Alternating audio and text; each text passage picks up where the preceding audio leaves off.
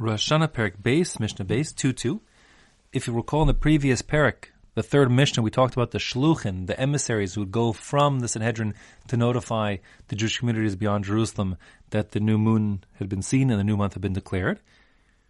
The Mishnah picks up at that topic, going back to the topic, and says, Barishona, originally, they didn't use shluchin, emissaries at all.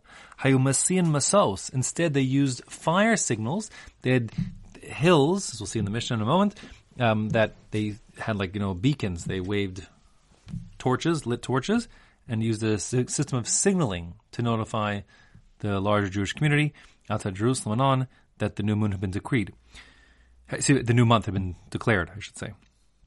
So Brishona Hayu Masin Masos, they originally did that. However, Mishakilku has Kusim, once the Kusim, a different heretical sect, you remember the Kusim are a little more complicated. They're the ones who were imported from the place called Kusa in the First Temple period after Sennacherib had um, exiled the ten lost tribes. They were imported, um, and the local lions were attacking the, these Kusim. They reasoned that the local god disapproved their behavior, so they converted to the local religion of Judaism. The rabbis are looking very askance at this conversion, not knowing whether or not to trust it. Later on, in the time of the Gemara, we already confirmed that they still had an idol in Har Grizim in the shape of a dove, which they worshipped. Therefore, they were for sure idolatrous in nature and not considered to be Jews. But in the time of the Mishnah, there was sort of a split opinion if they should be considered Jews or otherwise. At all events, in our Mishnah, we see the Kusim are malicious, as the, they're called Samaritans in English. Um, I know the expression, the Good Samaritan from the New Testament, um, but in our tradition, that they weren't good Samaritans. Um, so, um, think New Testament is a is an unacceptable expression. So if it is, uh, forgive me. I just meant the what the Christians have as their as their Bible.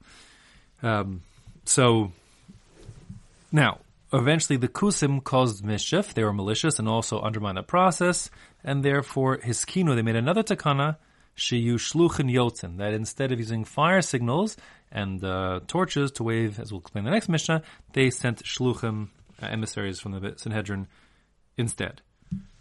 Now, just to make sure we're on the same page just what's going on over here before I move on to the next Mishnah, what's happening is we're saying that on the the let's say from the previous Mishnah as our picture, on the Friday night, the witness sees the new moon. So on Shabbos day, on Saturday morning, he'll show up in the Sanhedrin, he'll give his testimony, they'll declare that the new moon. So then that night, Saturday night, Motzi Shabbos, they would then have these fire signals to notify everyone that this morning was the new was Rosh Chodesh, and therefore, like when they're actually waving the fires, it's already the second day, the beginning of the second day of the new month.